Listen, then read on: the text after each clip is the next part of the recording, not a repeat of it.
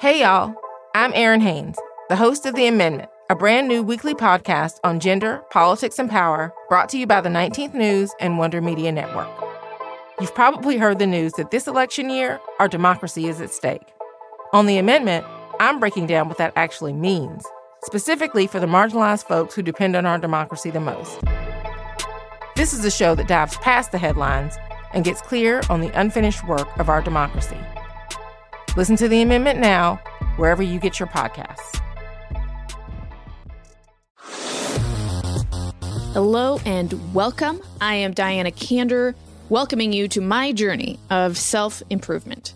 Today's episode needs a small disclaimer. As you know, I have this long list of things that I'm trying to improve about myself, and one of the things that has been on my list since the very beginning is personal safety. Like many of you, I have a plan of what I'm going to do in case there's any danger. But you know what? I'm not sure if that's a good plan. And I want to talk to an expert to figure out if I'm even on the right track. Now, the disclaimer is that between making my list and taping this episode, my husband Jason and I have been doing a lot of work to address his PTSD, my secondary PTSD. And the main symptom that we have in common is hypervigilance, which is an overactive sense of danger all around you. And we've been doing all this work to feel a lot more safe and comfortable in the world and be able to admit that we don't have to be at peak anxiety all the time, worried about danger. So, Jason and I were both concerned that reading this book, having this conversation on dealing with danger, is going to be triggering for me. But you know what? I don't know if it's the therapy or all the physical and mental work that we've been doing, but I was able to come out of this conversation a lot more educated and not more anxious. And that is my hope for you. That is the disclaimer that this conversation helps you shift your perspective about how you think about personal safety, but it does not make you any more anxious about the world because if you are anxious, you cannot be creative, you cannot be curious, you cannot grow and innovate.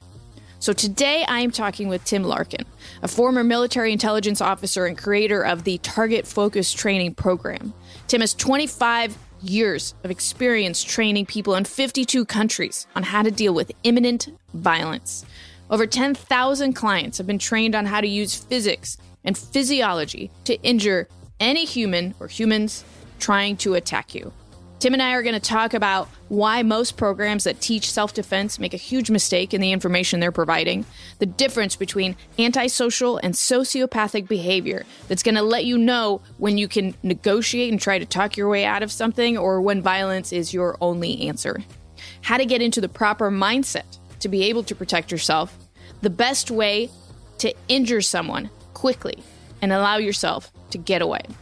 Before we get to the interview, I ask that you rate and review the show. It means so much to me whenever you take a second to either rate it or talk about why you like it. And the more that you invest in helping other people discover this show, the more time I'm going to invest in putting out more content like this conversation with Tim Larkin. Tim, thank you so much for being here. I have a lot of conversations about this podcast that I'm doing. And usually, when I'm in, in groups of people, I'll give them examples of what the shows are. And the one I love to give them is this episode How to Not Get Kidnapped or Assaulted.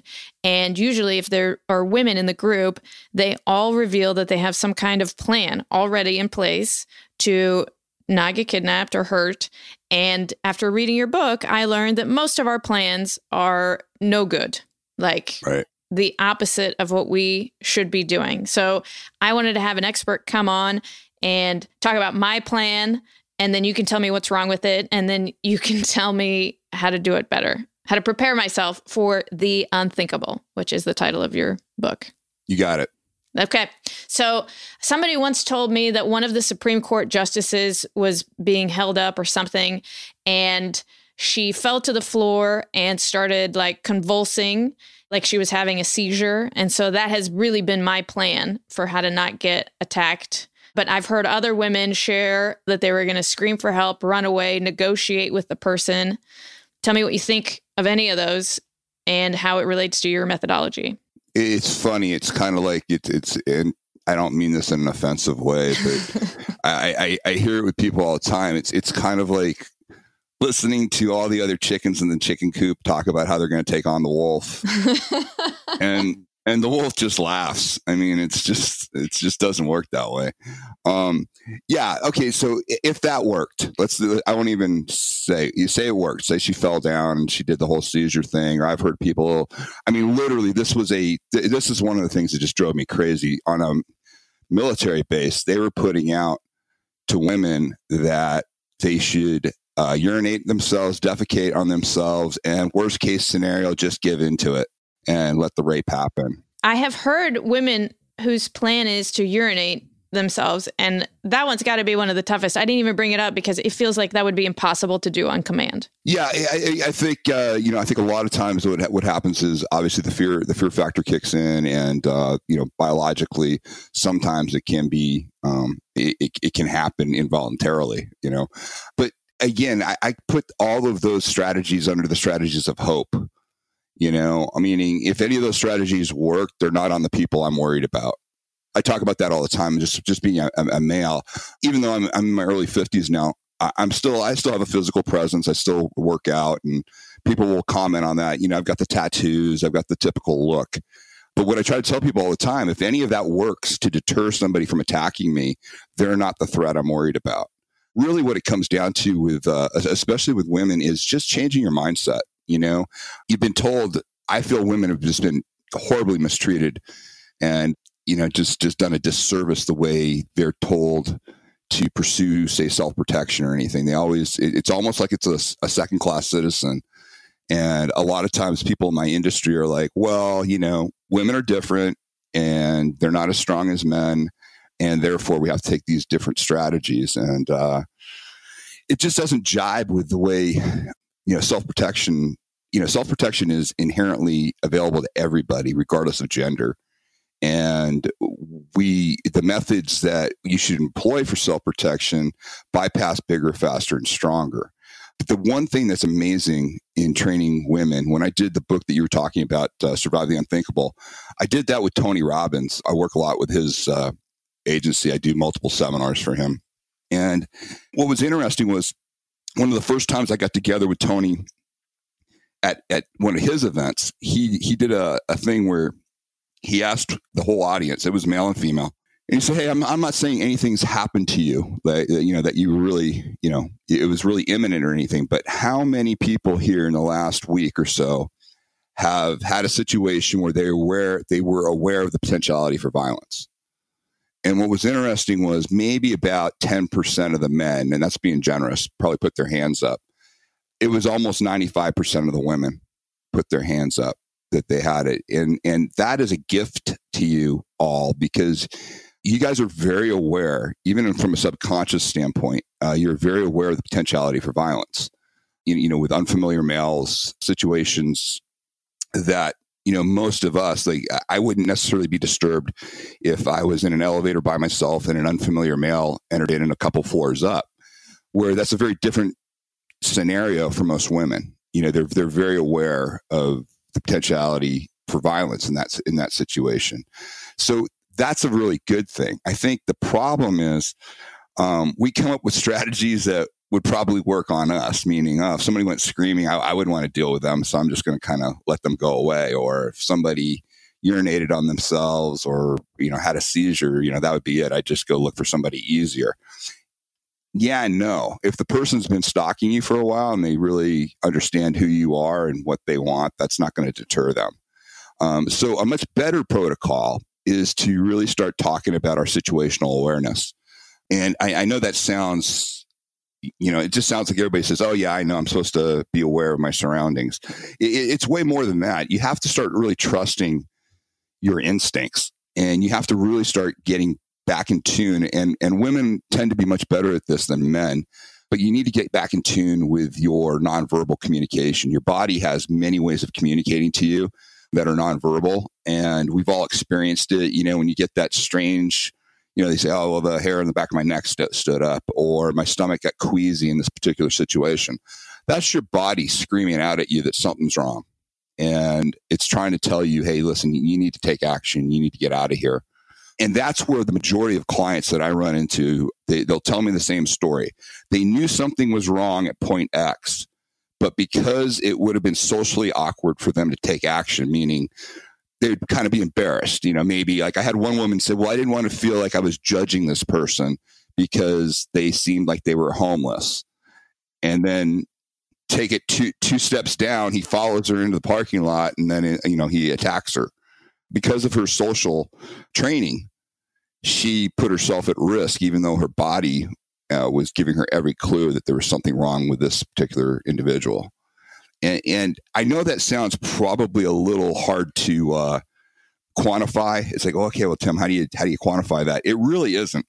I've been doing this for quite some time, and it's amazing to me, male and female, how people will tell me that some sort of a nonverbal warning kicked in well before the event happened, but they ignored it. So my first line of defense for everybody is you have to get back in tune with that and you have to risk looking foolish. You know, it, it's okay. So you run out of there or, or, you know, the elevator opens up, this strange individual comes in, you get a weird feeling and you just, you just pop yourself out of that elevator right away. And, you know, does it look like maybe you're judging the person or making a comment or anything like that? Yeah, all those things, but you're safe.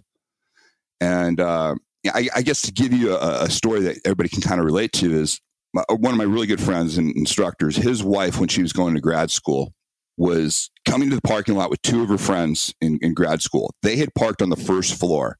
They had come together in a car. And she had parked on the third floor. And when they walked in the parking lot, they saw this guy and, and they caught him out of the corner eye. And I remember she said to herself, she goes, oh, that guy's kind of sketchy. That's, that's kind of weird. And then she chastised herself because she thought she was being judgmental her friend said to her, Hey, let us, you know, we'll run you up to your car real quick. And, you know, she didn't want to put them out. They had been studying. It was fairly late. It was like 1030 at night. They'd been studying for quite some time. And she said, Oh, that's ridiculous. I'm fine. I'll grab the elevator. My car's right by the elevator. No problem. So they take off. She jumps in the elevator. She goes up to the third floor. As soon as the third floor, as soon as the elevator opens, literally, she said it opened up and she was nose to nose with the guy that she had saw on the first floor. Now, luckily, she had training. You know, she had a little bit of training. She'd been through one of our seminars, and she was able to effect two injuries on on the individual uh, right away. She took her briefcase and she was able to crash it into his groin, and then she balled up her fist. And she's a small woman; she's like five one. Um, she she took the ball of her fist and she was able to strike him in the side of the neck and hit his head against the elevator shaft, and he dropped at that point. She ran to her car, got in her car, and took off. And everybody wants to know, well, what happened next? Well, by the time security got there, the guy was gone. But talking to her after the event, she was kicking herself because she ignored two opportunities to avoid it. You know, first off, she she recognized there was a guy that was sketchy. Her nonverbal was kicking in, and then she denies the ride up because of again social awkwardness. Doesn't want to put people out, trying to be nice, not thinking about her personal safety at that point. And that's what, you know, it was great that she had the training. She had something for worst case scenario, but she was really mad at herself because the whole goal of educating yourself with this is to minimize the chance of violence ever coming into your life and ever having to use the information to protect yourself. And that's my big goal for most clients, you know, and, and, so women are highly capable of protecting themselves. You just have to approach it from a, a manner that probably is socially uncomfortable for women once in a while because they don't want to offend.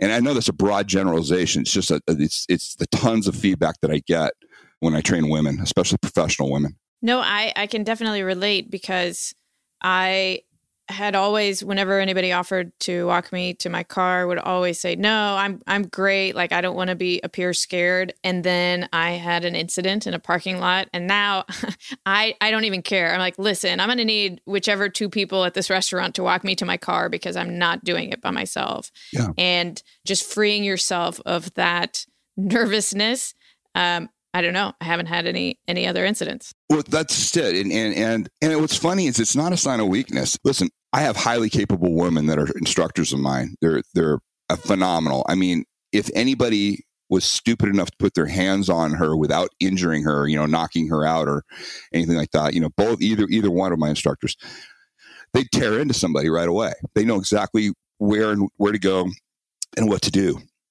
regardless of size or strength. But what's interesting is the more they've trained over the years and the more capable they've become at physically protecting themselves, the more they've upped their situational awareness. You know, they're the first ones to get themselves out of a situation if they think it's going bad. They're the first ones to, you know, exit no matter how socially awkward something is because they don't want to have to use the tool of violence to protect themselves. And uh, that's a really good message. But the way you get there is, I think the transformation that I put people through is when they go through, say, one of the seminar trainings, I quickly show women that they're far more capable than they think they are at protecting themselves. It's because, you know, I assume for all of my clients three things. I assume that you're going to be facing multiple attackers.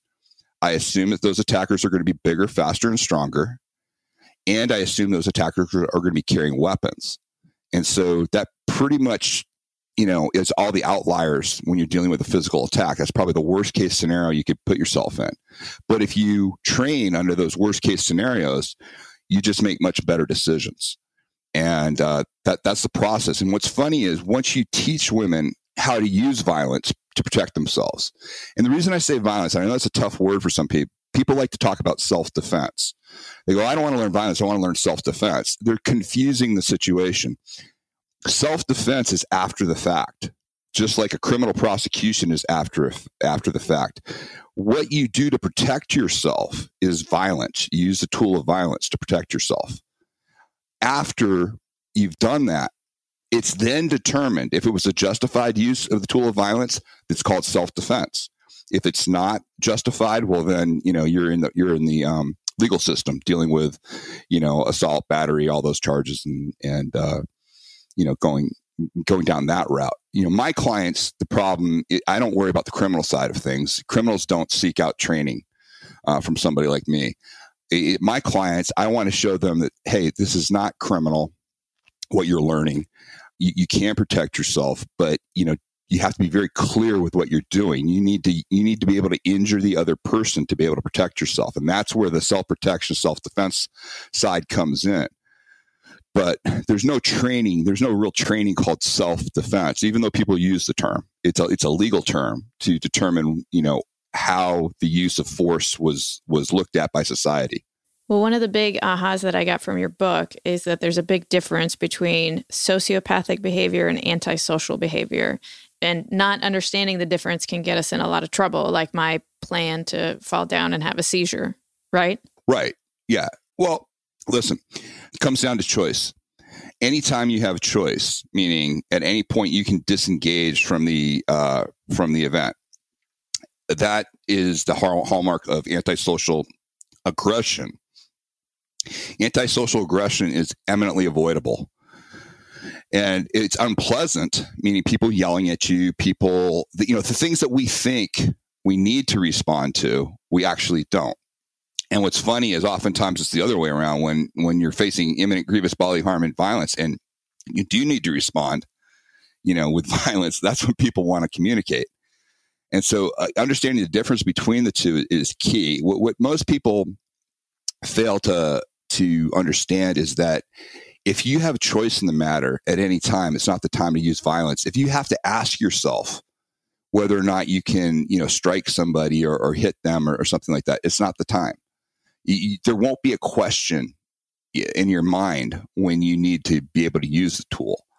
So that's that's makes your life really easy to navigate because, you know, basically if you have the luxury of not engaging or going away, you know, somebody calling you unpleasant names or whatever, you just disengage. You just let them have their verbal victory or whatever. That way it doesn't have a chance to escalate in real violence big week for Whoop this week. Yeah. My gosh, that was a tongue twister. Well, I mean, they raised $55 million, and I actually read that and said, think of all the new cool stuff they're going to do. This is the latest round that they raised $55 million. They've gotten money from basketball players like Kevin Durant, the NFL Players Association, online like software company executives. Everybody's putting money into this fitness tracker. It is a strap that you wear on your wrist. It does not track your steps. It does not track your GPS. There is no display, but it is the best fitness tracker out there that tracks three things how much you're physically exerting yourself, how much you're recovering and resting and how much sleep you're getting at night. Why are you smiling at me? Because you did that entire thing while making eye contact with me and not looking down at notes, and that is hilarious. I love my whoop so much. That's we awesome. contacted the company to ask them to be able to market it to our listeners. I also found out this week from listening to your podcast that it's supposed to be pronounced whoop. I can't do it right. I can't either. I think it's where we're from. I'm not sure. Here's a new thing I learned about whoop whoop uh, this week, which is really cool. Which is I've been having really low recovery scores when I wake up. It's saying like you're not very well recovered, and I figured out at your suggestion that that doesn't mean I can't work out. It just means I should just work out the amount it tells me to, and it'll tell me like, okay, you hit your point for the day for what you're ready for, and then you stop. It's great. It me tells you what to do. myself. It tells you when to go to bed. It tells you how much to exert yourself. It's unbelievable, which is why this latest round of funding is $55 million. I assume with that that they're gonna make it where it like changes my oil and whitens my teeth. I'm not sure. People who use Whoop report that they have better sleep, drink less alcohol, have fewer injuries, and reduce their resting heart rate. Th- those are incredible results because this thing is so good at measuring what it is that you have been doing and what it is that you should be doing. If you've been listening to this entire season, you still don't have a whoop. Like, what do we got to tell you? I, I don't know. I know what to tell you that they have an offer for our listeners to get 15% off your purchase with the code Diana. Just go to whoop, whoop, at W-H-O-O-P dot com and enter Diana as your code at checkout and you save 15% and are able to optimize the way that you live. This episode is about how to not get kidnapped. Yes. That's right. You know, one of the ways people get kidnapped is they're at the bank and then suddenly there's a robbery and they get taken hostage. I'll tell you how that. Try not to freak out the listeners here. I'll tell you how you can make sure to avoid that in your life. NBKC is an online bank, is it not? online bank, you're not going to get taken hostage, is all I'm saying. Uh, definitely, if you have an online bank, it's impossible for you to be in the midst of any kind of a bank robbery situation. Yeah. So Other we're not, benefits, we're not guaranteeing anything. We're just saying that's that right there is a fact. statistically much lower if you have an online bank. Yeah. Other benefits of NBKC is you don't pay any fees. You don't pay minimum balance fees. You don't pay any ATM fees in their MoneyPass system. You don't pay any foreign transaction fees, no overdraft fees, no stop payment fees. I mean, besides the bank robbery situation, there's a lot of reasons to choose NBKC. You're not getting robbed on fees now. I mean, you're not. yeah. I feel like that laugh was a little more than I deserved, but I'll take No, it. No, that was a good one. Thank you. NBKC is member FDIC. And an equal housing lender. And if you go to nbkc.com slash Diana, you will find all the reasons why you should choose them as your bank. Plus, if you sign up there, you get a free box of stuff of professional AF swag that is not available for sale anywhere. People have been messaging me, how do I purchase boxes like this? And I say to them, you got to contact NBKC and open up some accounts because that's the only way. So just go to nbkc.com slash Diana to figure out why you should sign up for a bank account and why this bank is different. What about somebody that says, give me your wallet or your purse? They're trying to communicate with me. I have a choice. Yeah, you have a choice. Now that's that's unpleasant communication, but it is still communication. So the the way I answer that story is I want people to understand the difference between the two. And the first scenario is antisocial aggression, bordering violence, but antisocial aggression, where you could choose to use your social skills to see if you can talk your way out of it. It's going to be an instinctual thing. I've had people who they've done exactly that. So I think this is just a robbery. They've given them everything. I've had other people who there was something on the attacker, there's something about the attacker, either the way their body was acting, what they saw in their eyes, where they thought this person was on, say, heightened, you know, drugs or something like that. And they they decided, no, this guy is this guy's a threat, and they decided to take action. That's the difference with antisocial aggression. You know, there is the ability to use some communication. The other scenario there's only one thing that works in that scenario and that's that's violence because there was no communication in that. There was no social interaction at all. But here's the dirty little secret. We're really good at this stuff meaning violence. We're actually pre-wired for this as humans. It, it does not take years and years to learn how to use the tool. You know, the best people in the world, you know, I do a lot of, I study a lot of, you know, unpleasant people to get you know the best information I can for my clients. And some of the best information, unfortunately, comes from the prison systems, especially amongst the um, the alpha you know gangs that are there and how they look at violence and how they use it. The interesting thing that I like to point out to everybody is the best people in the world at at injuring and killing other human beings with their bare hands or improvised weapons have zero training in combat sports and martial arts. And you know, it's just it, it's intent, and it's it, using the tool of violence is actually really simple and very stupid. You, you know, it's a very stupid, easy, easy to learn tool. The hard part is to explain to sane, socialized people when it would ever be acceptable to use that tool, and that's that's where I take people. And the best part is, especially when I when I train my female clients, they just it just changes the way they look at life. You know, they they they don't have any false uh, expectations. They don't. I don't give them any false hope. I mean, if you get in the you know if you get in a situation where you allow somebody to show you just how big, fast, and strong they are, they're going to show you.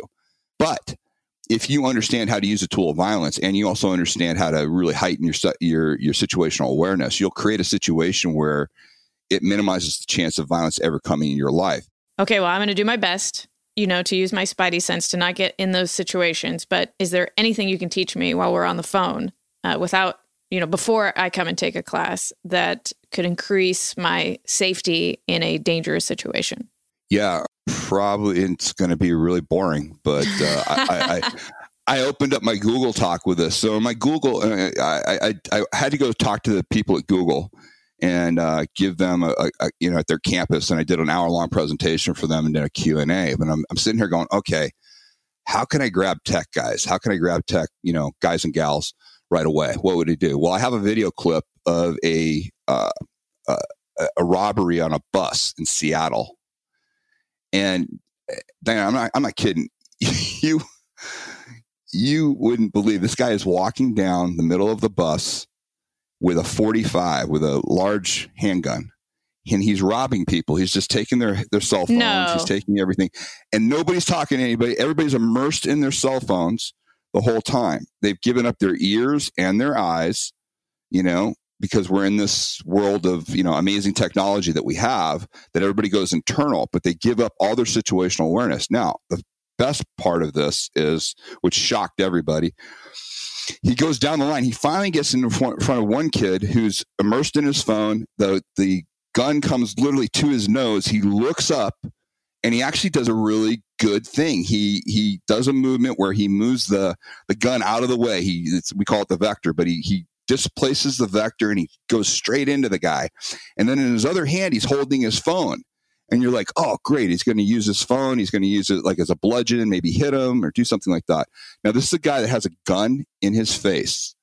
People on the bus, tons of things. I mean, no, no bigger threat than you can have that. What does he do with his phone? he's trying to put it in his overcoat pocket so he doesn't crack the screen. And everybody, and what's really funny, I have to point that out to people. You know, I'm telling you what it is. What I normally do is I let people watch the video. I have it edited, so I then highlight it with the second run through. The first run through, most people don't catch it at all.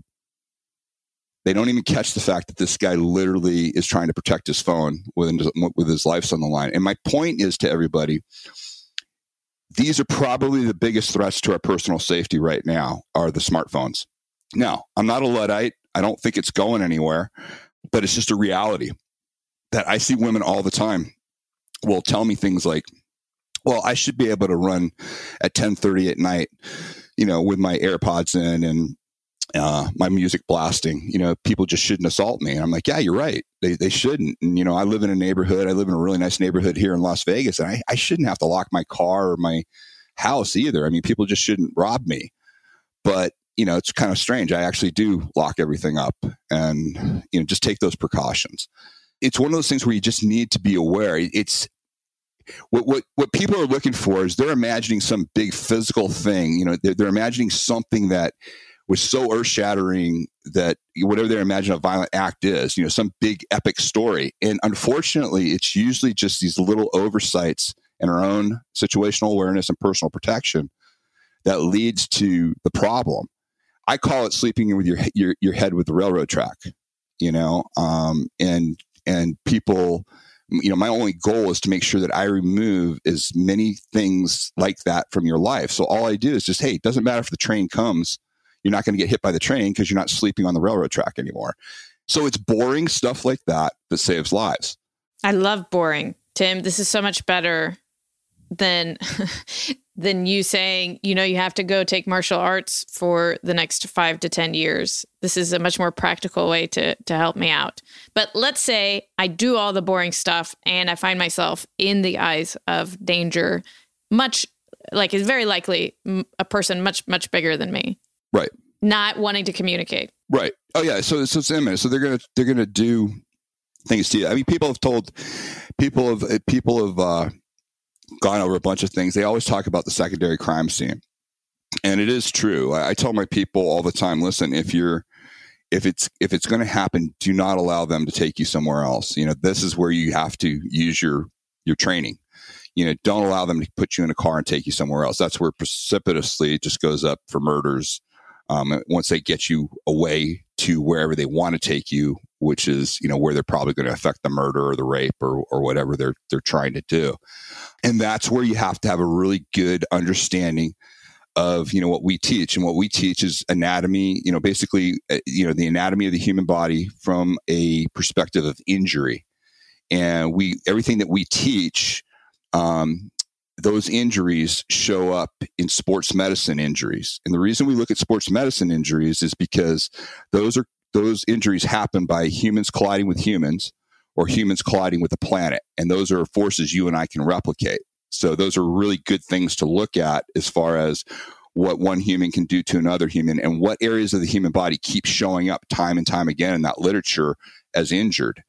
And really, there's, a, there's approximately 70 areas of the human body. You don't have to know all of them but each one of them can affect an injury on the human body as we describe an injury. And that is attacking a structure of the human body, like, say, an ankle or a joint or, or something like that, or a, a sensory system of the human body. And that's either going after their airway, blinding them, concussing them, shutting down some system of the human body. And what that does is it creates enough trauma in the body to where it takes the most dangerous thing another human being has, which is an active brain, out of the equation. We've all, just to give you guys a, a quick understanding, you, you've already experienced little injuries like this that bypass your ability to think. If you touch a hot stove, your hand immediately comes off the hot stove. Your brain doesn't process that. Your brain, you know, it's not like your your your hands on the stove and you're going, oh hey, I'm smelling something there. Something's burning. It seems. Oh, it might be my hand. Oh, I better move my hand. No, your hand comes flying off. Why? Because the stimulus of the of the heat created a huge uh, reaction within your body, you know, in the afferent nervous system, and basically signals were, were heading up towards your brain, but it's the trauma is so great that the spinal cord sends another signal back down before the brain's even informed to pull the limb away and protect it. Now, what that does is during that time, you have no control over your body when you're reacting to the trauma. If you stepped on a sharp surface on a, like a tack or something, your foot automatically comes up. You don't process that uh, through traditional thinking. You know, these are called these are called uh, spinal reflex reactions, and it's all housed in the spine. And the value of that is the person doesn't have control of their body while they're responding to these to these injuries. And that's how you're able to then put serial injury on them until they're non-functional. And non-functional is either they're knocked out or they're injured in such a way that you feel safe to uh, to leave them. And i mean i have numerous examples of uh, you know of, of you know since this is a pretty much a, a heavy female audience you know tons of females that have successfully and also very unlikely looking people been able to successfully protect themselves from predators because why? They had information. They knew where on the human body to put the effort. And, you know, what's great is no matter how big, fast, and strong somebody is in these areas of the human body, they can't protect them. These are not something that can be conditioned by muscle or working out or anything like that. Well, are there like a top three? I mean, I feel like 70 is a little bit overwhelming for me to think about, but what do I go for? I'll give you a perfect example why that's a problem to think of things that way. You know, the top three. In self defense, the top three, if you wanted to, want to know the top three, it's always the eyes, throat, and groin. And the reason they say eyes, throat, and groin is because those are injuries that you can put on the human body that don't require body weight, meaning they require less effort. You can actually crush each one of those with your hands, your, your just your hand alone. You don't have to deploy any force into it really you know like throwing your body weight into the strike or anything like that. So that's why they point them out. But what i what i point out to people is the best target to go after is the one you can get. The reason we all crave for like like we would never we would never sit there and like learn something like physics or anything like that and say hey what's the top what are the top three equations just just give me those. I don't really need to know all that physics stuff. I just want to know how to do this. And you can do that. You can you know what, what i try to do is most martial arts and combat sports and self-protection is taught it would be like learning multiplication one equation at, at a time you know? I'm gonna i'm gonna me, i'm gonna memorize you know two times 20 four times 48 and 15 times 62 and those are going to take care of everything for me. But the time that you're facing a situation it's 12 times 27 and you don't know that one. You haven't memorized it. You have no idea how to how to handle that.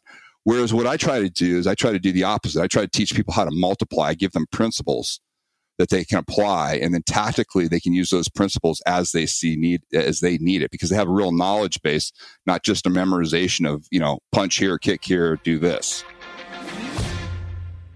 this podcast is also brought to you by Diana Kander Speaking. And I say that because a lot of people who listen think that what I do for a living is this podcast, but it's not. It's a project for me to improve myself in all kinds of different ways. But what I do for a living is give keynote speeches to companies and associations on these topics curiosity, innovation, and company and team culture, and how to make it much more agile and innovative. And my speaking manager, Sarah, really wanted me to tell you that.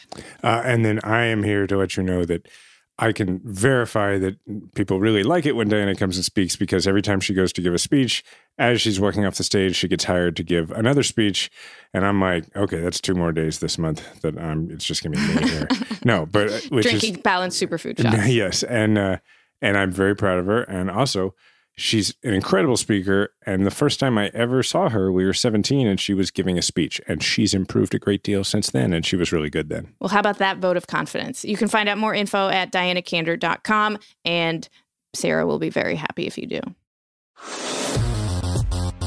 What's the principle that you teach people that gets them from thinking, oh my God, I don't want to get hurt, which is where I feel like my base is, to like i'm going to do some stuff and hope that it hurts this other person how, how do you transition from from one to the other it's just like anything. It's familiarity. You, you it's it, right now. All that's unfamiliar. Like I tell, I tell people all the time. Imagine like, and again, this is probably dating me because there's not a lot of people that learn stick shift anymore. But I remember when I learned a car, my dad had a really lousy Volvo, and it was this stick shift. You know, 1968 Volvo was just a piece of garbage. But I had I had to learn on it, and he was the worst driving instructor ever. You know, I never thought I'd get it. I was sitting there going, geez, I can't, I don't know, I can't release this clutch in time. I keep popping it, I keep doing all this other stuff.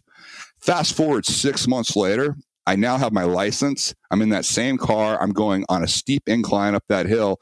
I'm shifting on the fly, adjusting my uh, radio, and talking to my friends the whole time. And something that I couldn't have even conceived of a couple of months ago, I now feel extremely comfortable with and why? Because you know it's it's how you tr- you you train that information. It's familiarity. When i finished the book i told my husband i was like listen i need to practice throw punching you uh, because that's what tim says and he was like zero chance.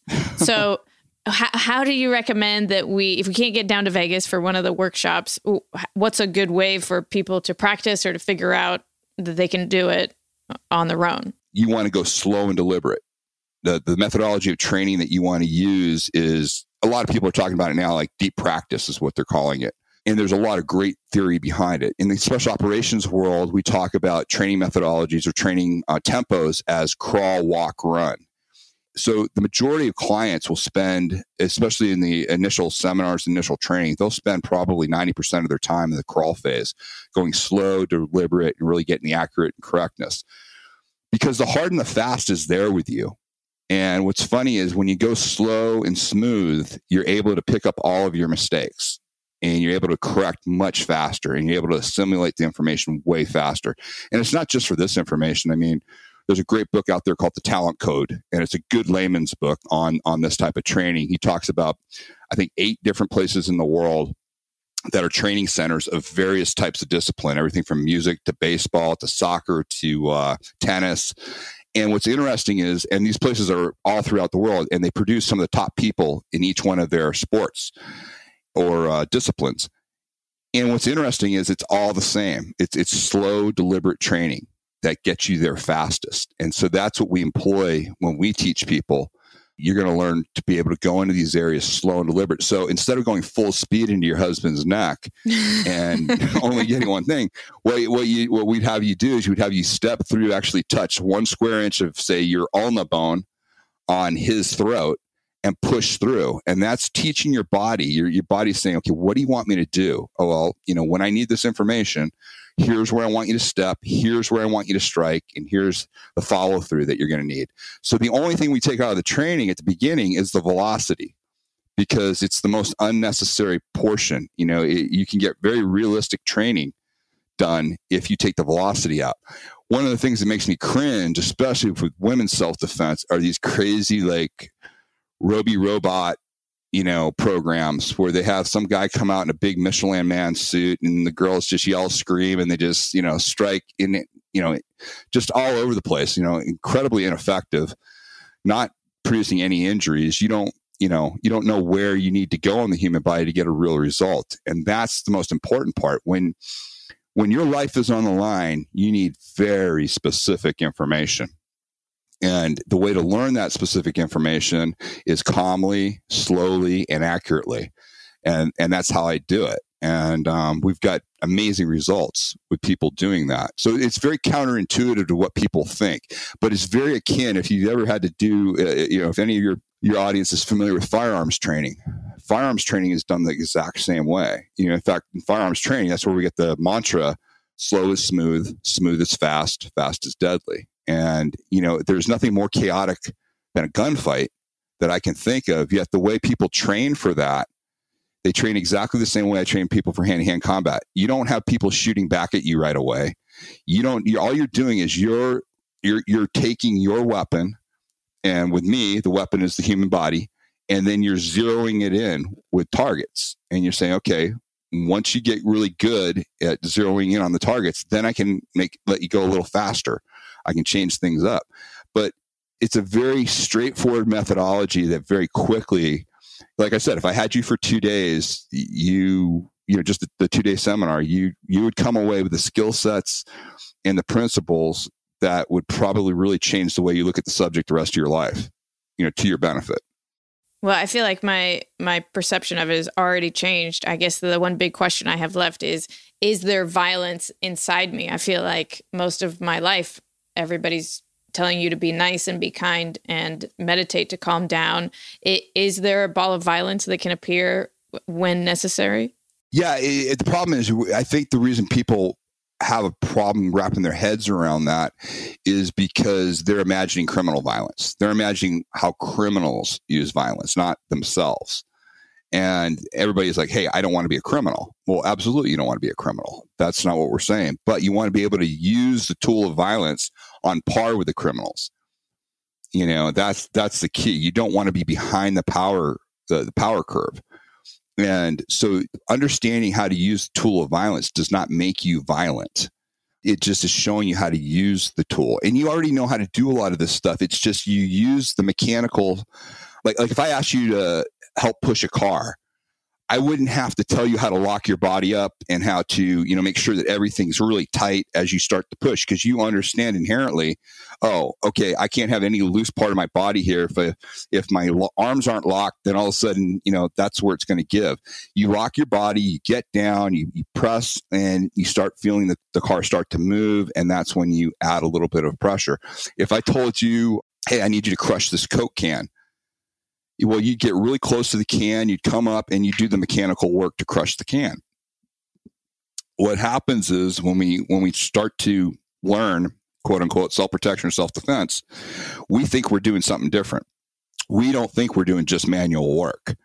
If you approach it like manual labor, you inherently know how to use your body to do stuff like this. And so that's all I do is I just tap into the natural information that's already in your body. You're already able to accomplish these things. And I just show how to accomplish it and use that same information to save your life.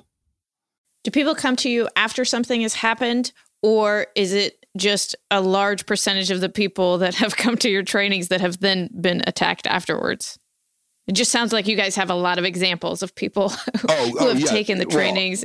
Well, see, that's why I really appreciate uh, opportunity to speak, you know, to, to crowds like yours because they haven't come specifically to hear me. I'm just one of the the you know one of the people that you're interviewing. So there's a good chance that your audience is very different from my typical audience. My typical audience that shows up or buys products from me, it's usually a 70-30 split.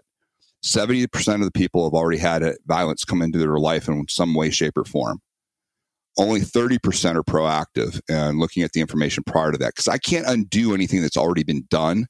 But what I can do is like oftentimes people that have had violence in their life, when they go through the training, they actually feel a lot better about the situation because they realize, oh, okay, this was just information I didn't have. You know, there was knowledge I didn't have. I now have that knowledge. So, you know, I'm not going to let anything like this ever repeat again so so that's that's where it's at. That's why you know reaching out to an audience like yours i'm hoping maybe i can get some people to think about this stuff before anything has ever happened to them. And and you know usually it's just a couple of decisions. You know it's just making a couple of right decisions at the very beginning of a potentially violent situation that makes all the difference in the world. And usually when you've had exposure to you know information like mine where you see the whole you see where it can go. And then i give numerous examples of people that had to use the information what what they said and you know what the results were. And then also people that you know said hey i did a huge behavior modification. I don't do these things anymore. And then i'll have people tell just as many stories about normally i would have done this but after the training i recognized oh something could go horribly wrong here. I'm going to get myself out of here.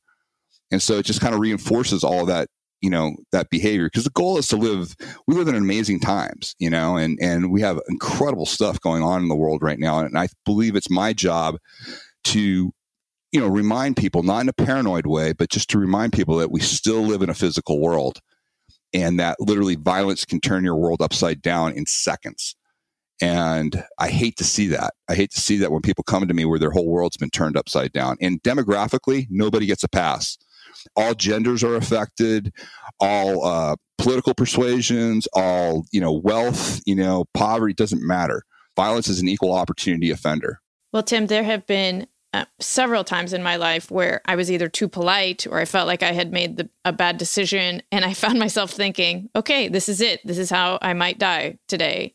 And I feel like after reading your book and talking to you, I will not have any more of those thoughts because I will be much more aggressive about my decision making. So I want to thank you for that very much and would love for you to share with us how people can find out more about you and the trainings and the uh, books that you have to offer. Well, uh, probably the best way for them to to, uh, just get information is I got a lot of free information at surviveviolence.com. Just all one word, surviveviolence.com. And right there, if they just give me the email, they'll get access to my book. They'll get uh, videos, all, sorts of really good stuff because I want people to have enough information to make a really, you know, sure, I'd love you to buy products from me, but really what I want to do is I want to make sure that you understand how we look at the subject and then if you find it you know useful after you know reading a book or or seeing some of my videos then yeah it'd be great to have you as a client too but regardless the information is great and i think it would elaborate what you and i've talked about It's a very different perspective than any that I've seen on not self defense, but on self protection violence.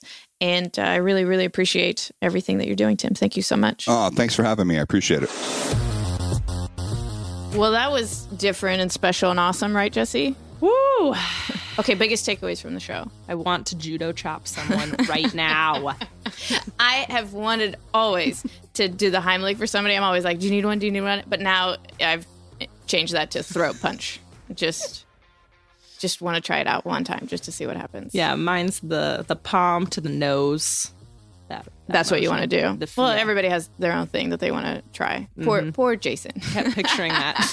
yeah. Okay, so biggest takeaways. Did you have a plan going in when you were listening to the show? Like, this is what I'm going to do.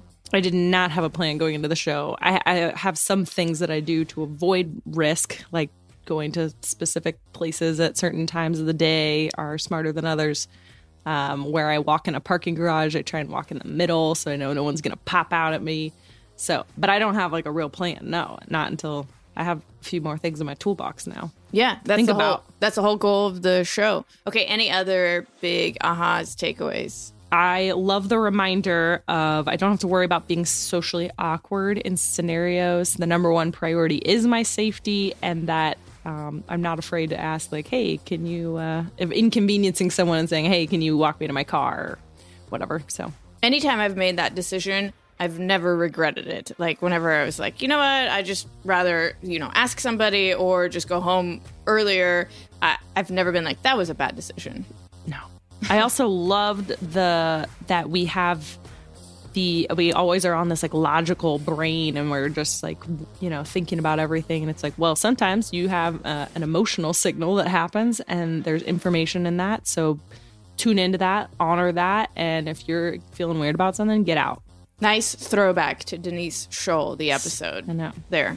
I feel like this entire season is just like your brain's not as great as you thought it was. You know, listen to other parts of your body because they have just as much valuable information. totally Okay, well, I want to continue this discussion between me and Jesse and hear what you thought of the show, your biggest takeaways, what you want to change about your behavior, or what you want to reinforce doing, just whatever you learned.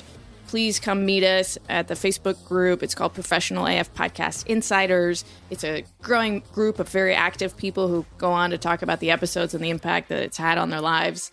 We would love to see you there. And we would love for you to like and review the show. And this is one of the more important episodes to share with somebody that you love and care about because we want to get this message out to as many people as possible. let's do it Let's do it. should we get tim larkin come meet with the group You know, we're going to have a meetup for the show. and what if the meetup is just us all throat punching each other? You know, slowly, slowly. yeah yeah yeah no Uh, slow and steady.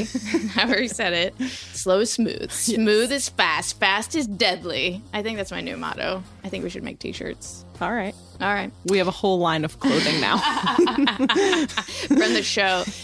I am Diana Kander reminding you that curiosity is your superpower. We'll talk to you soon.